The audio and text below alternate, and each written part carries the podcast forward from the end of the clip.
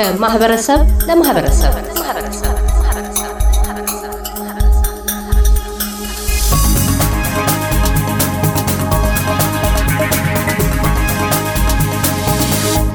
ሲስተር ንግስት መልሆላንድ በ Royal Women's Hospital የቤተሰብና የወሊድ መብት ትምህርት ፕሮግራም አስተባባሪ፣ በቅድሚያ ለኤስቢኤስ የአማርኛ ፕሮግራማችን እንግዳ ሆነው ስለቀረቡ እናመሰግናለን። ሰላም ማርታ፣ በመጀመሪያ ለዚህ ፕሮግራም ስላቀረብሽኝ አመሰግናለሁ። በመጪው ሰኞ ፌብሩዋሪ ስድስት በዓለም አቀፍ ደረጃ የሴት ልጅ ግርዛት ሙሉ ለሙሉ እንዲቆም የሚደረግበት ወይም ደግሞ የሚታሰብበት ቀን ነው። የእናንተም መስሪያ ቤት ሮያል ውመንስ ሆስፒታል በአብዛኛው ከሴቶች ጤና ጋር በተያያዘ የሚሰራ ትልቅ ሆስፒታል ነው። እንዴት ነው ይሄንን ቀን የሚያስበው? በተለይ በዓለም አቀፍ ደረጃ የሴት ልጅ ግርዛት መቆም አለበት የሚለው ሀሳብ ይዞ የእናንተ መስሪያ ቤት እንዴት ነው ቀኑን የሚያከብረው? እሺ ማርታ፣ ጥሩ ጥያቄ። ይህ ትልቅ ርዕስ ነው። እርግጥ በዓለም መታሰቢያ ቀን ሆኖ ይውላል። ቀኑ ዝግ ሆኖ እንደ ሌላው በዓላቶች አይከበርም። ግን መታሰቢያ ሆኖ ይሄ በትልቁ ይከበራል።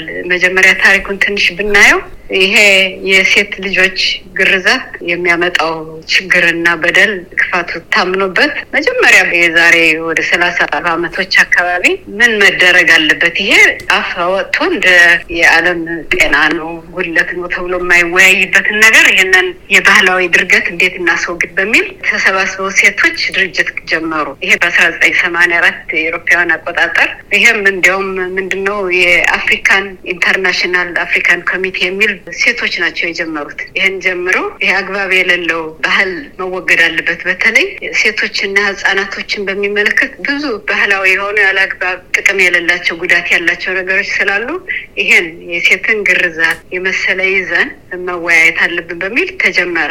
ይሄም የተጀመረው እንዲያውም ዋናው መስሪያ ቤቱ አዲስ አበባ United Nation ምን ስላለ ያ ትልቅ ሆኖ አድጎ በየአመቱ ስብሰባ እያደረጉ እያሉ ትልቅ ቦታ ደርሶ በተለይ ከሁለት ሺህ ዓመተ ምህረት በኋላ United Nation እና ሌሎች በ United Nation ስር ያሉትን ሁሉ አሰባስበው ይህንን ቀን አወጁ። በሁለት ሺ ሶስት ራሱ የመጀመሪያውም ይሄም ራሱ አዲስ አበባ ላይ የተሰበሰቡበት ጊዜ ነበር እና ይሄን እንዲያውም ኃላፊነት ሰጥተው የናይጄሪያ ፕሬዚዳንት ሚስት ስቴላ ኦባንሳጆ የምትባል ነበረች። በእሷ ስም ሆኖ ይሄ ታወጀ። ከዛን ጊዜ ጀምሮ በየአመቱ ይሄ እንቅስቃሴ ተደርጎ ይሄንን ተግባር ለማቆም ትልቅ ጥረት ተደረገ።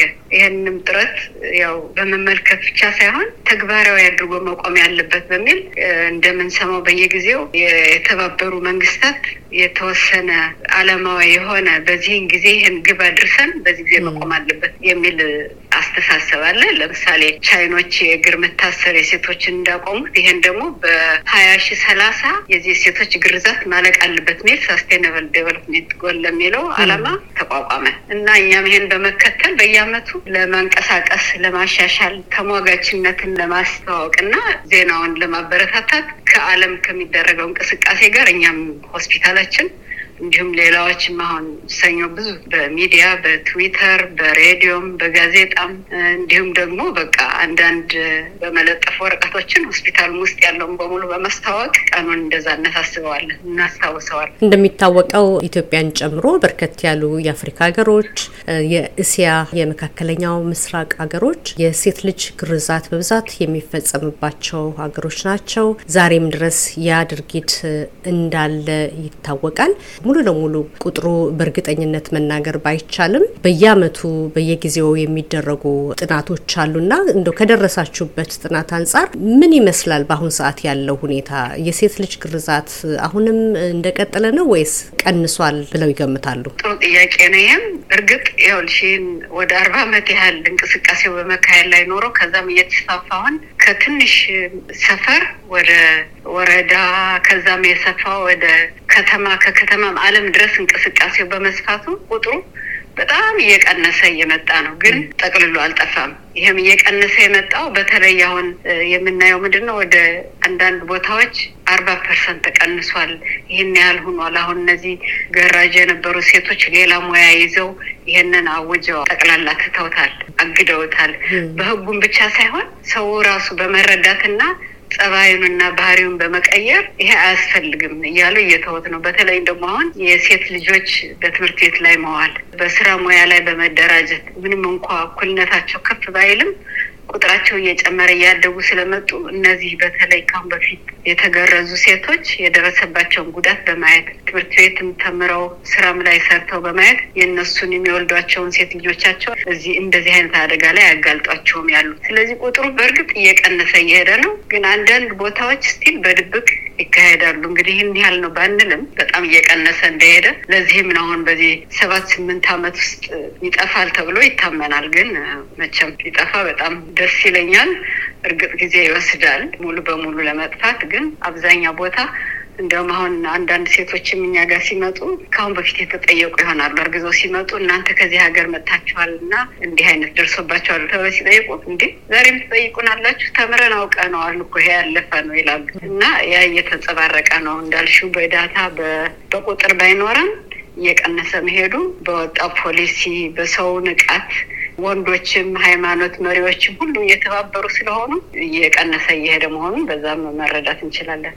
ቀደም ሲል የገለጹት ነገር አለ ጉዳት የደረሰባቸው ብለው ነው ያስቀመጡት። በተለይ በግርዛት ውስጥ ያለፉ ሴቶችን ማለት ነው። በተለይ የተገረዘች ሴት ላይ የሚደርሰው ጉዳት ምንድን ነው?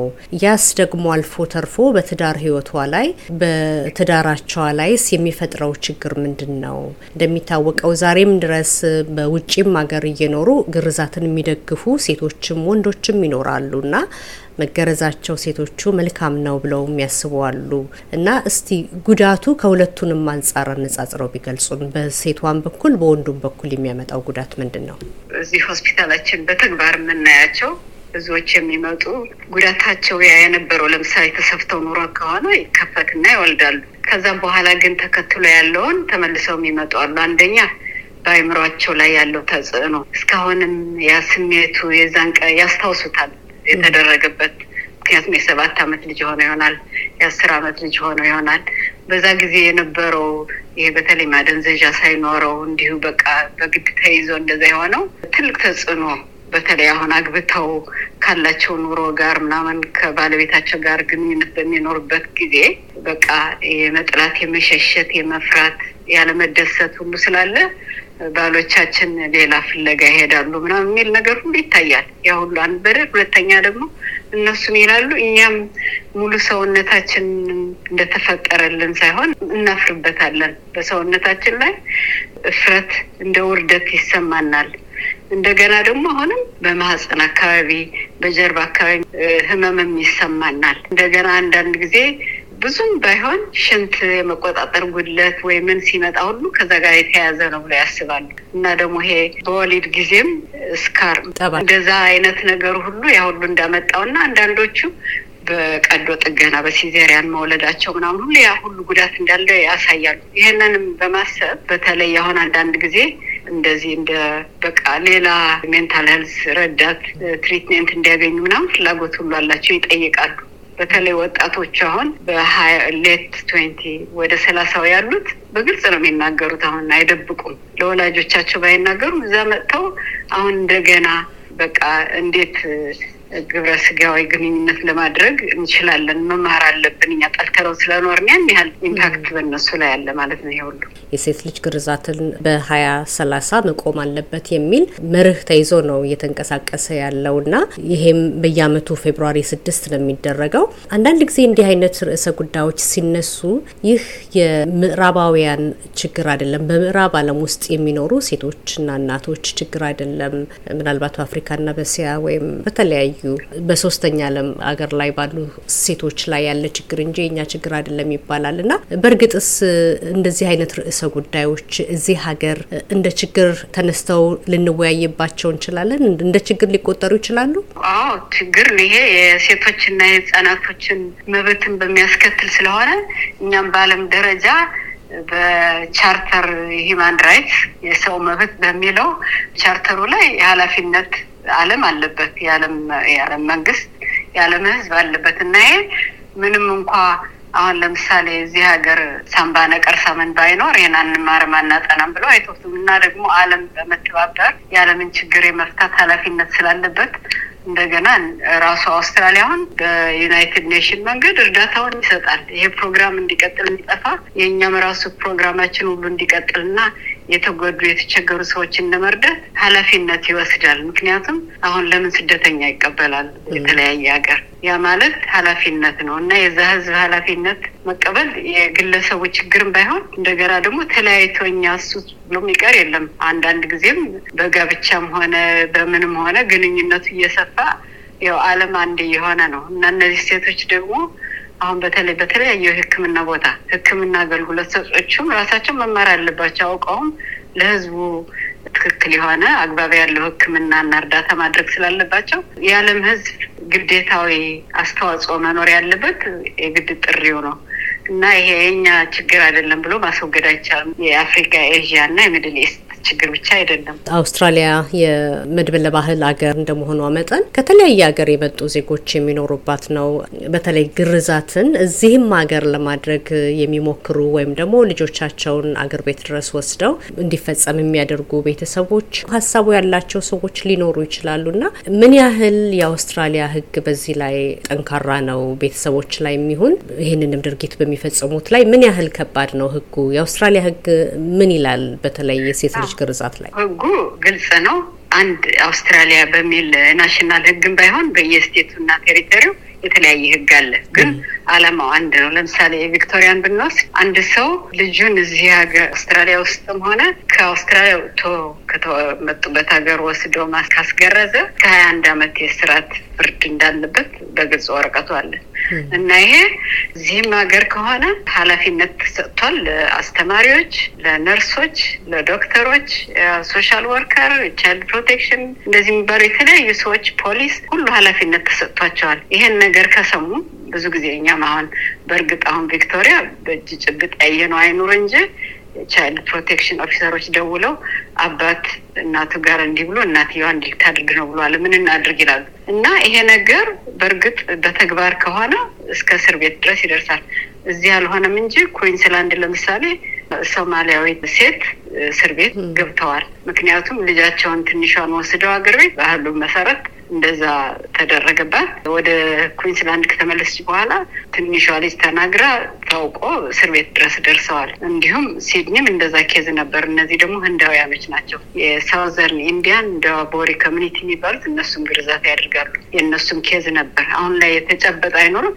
ጫፍ ጫፍ ይነገራል። ግን የተጨበጠ እንትኑ ካለ እስር ቤት ፍርዱ በትክክል ይሰራል። ግን ሰው አንዳንድ ይላል ተደብቆ ያደርጋል፣ ልጅ ለእናቱ አይነግርም፣ እንደዚህ እንደዚህ ይላል። ግን ያ እንዳይሆን ለዚህ ነው ማስተማር ያለብን። ሰው እንዲያውቅ ጥቅሙን ጉዳቱን አይቶ እንዲያስወግድ ማገድ እንዳለበት ማስተማር የሁላችን። አንቺም አሁን ለምሳሌ ይህን ፕሮግራም አምጥተሽ ይህን ማምጣትሽ አንድ እርዳታ ነው፣ ራሱ አንድ ትልቅ ነገር ነው እና ሁላችንም በየቦታው ያን contribution እያደረግን ሰው መንቃት መማር አለበት። ለዚህ ነው አሁን መንግስትም የእኛን ፕሮግራም እንዲቀጥል ከሀያ አመት በላይ የሚከፍሉለን የተለየ ባጀት ወጥቶለት። ምክንያቱም ሰው የሚያደርገው ይህን ጉዳት የሚያደርገው ባለማወቁ ነው፣ ንቃት ስለሌለው ነው ተብሎ ስለታመነ ራሱ ህብረተሰቡን አይ ባለማወቃችን እንጂ ጉዳት መኖሩን ካወቀን አባንደን እናደርገዋለን ስላለ ሰው ከተማረና አውቆት እንደዛ አይ ብሎ ካለ ፍርዱ ቅጣቱ አለ በህግ። ፌብሩዋሪ ሰባት የመጪው ሰኞ ሲታሰብ በእርግጥ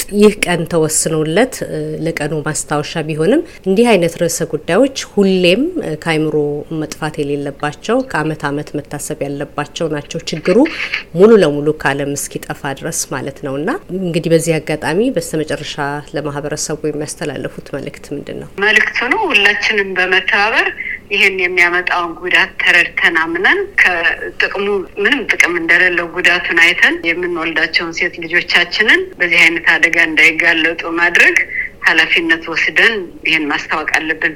እንዲሁም ደግሞ እንደ ታሪክ አለ አይደለ ለልጆቻችን እንዲህ ይደረግ ነበር ብለን መንገሩ ራሱ ማስተማሩ ትልቅ እውቀት ስለሆነ ማስተማር አስፈላጊ ነው እና እንደ ቀላል ሳናየው ሁላችንም ኃላፊነት ወስደን ይህንን ማጥፋት የምንችልበትን ደረጃ ማየት አለ። ምክንያቱም እኔ ራሴ አዋላጅ ሆኜ ስሰራ ስለ ተግባሩ ድሮ ትምህርት ቤት ስንማር ወይ nursing school እያለን ሲነገረን ይሄ ባህል ዝም ብሎ የጥንት የነበረ እንጂ ያለም አይመስለኝም ነበር። በተለይ ይሄ ሶስተኛ ደረጃ ላይ መሰፋት ምናምን ያለ እና ሱዳን ሆኜ ለዋለድ ሄጀን ያየሁት እኔ ባየሁት ጊዜ ራሴ ከዛ ነው የተማርኩና ሁላችንም ይህንን ዜና በማንሳትና በመወያየት አላስፈላጊነቱናንም በበለጠ ጠልቀን እያወቅን በየአመቱ ይሄን እያደረግን በሀያ ሰላሳ ይሄ አላስፈላጊ ጉዳት የሚያመጣ ባህል እንዲቀር የሁላችን እጅ አንድ ላይ ሆነን ተሰባስበን ሴት እህቶቻችንን protect እናድርጋቸው። የታሰበው ነገር ወይ በወቅቱ ወይ ደግሞ ከዛም ቀደም ብሎ ሊሳካ እንዲችል ተስፋችን ነው።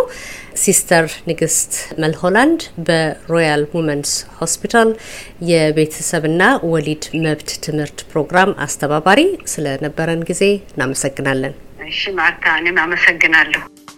እያደመጡ የነበረው የ SBS አማርኛ ፕሮግራምን ነበር። የፕሮግራሙን ቀጥታ ስርጭት ሰኞና አርብ ምሽቶች ያድምጡ። እንዲሁም ድረገጻችንን በመጎብኘት on demand እና በ SBS mobile app ማድመጥ ይችላሉ። ድረገጻችንን SBS dot com dot au Amharic ን ይጎብኙ።